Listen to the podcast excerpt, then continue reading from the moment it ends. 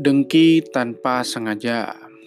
Hasad atau dengki itu hakikatnya apabila orang lain yang menerangkan kebenaran, maka dia menganggap bahwa bila dia meyakini kebenaran tersebut, berarti mengakui kelebihan ilmu dan keutamaan orang itu.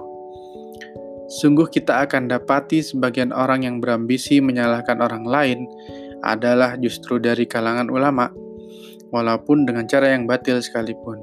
Menurut Abu Hatim Ibnu Hibban, kebanyakan dengki atau hasad terjadi di antara akran. Apa itu akran?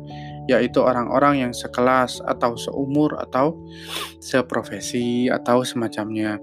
Misalnya seorang penulis tidak akan hasad kecuali kepada penulis juga. Seorang dai tidak akan hasad kecuali kepada sesama dai.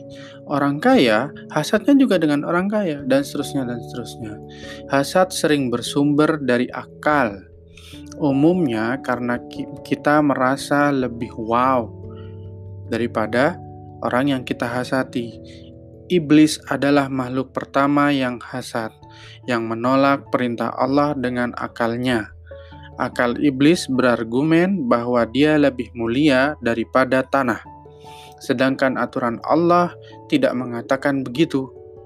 Maka sebenarnya seseorang sudah terjerumus dengan hasad manakala dia menolak kalam Allah dengan argumentasinya, hanya karena menganggap yang menyampaikan kelasnya lebih rendah dari dia, atau bahkan hanya karena dia lebih junior, lebih muda, dan seterusnya dan seterusnya.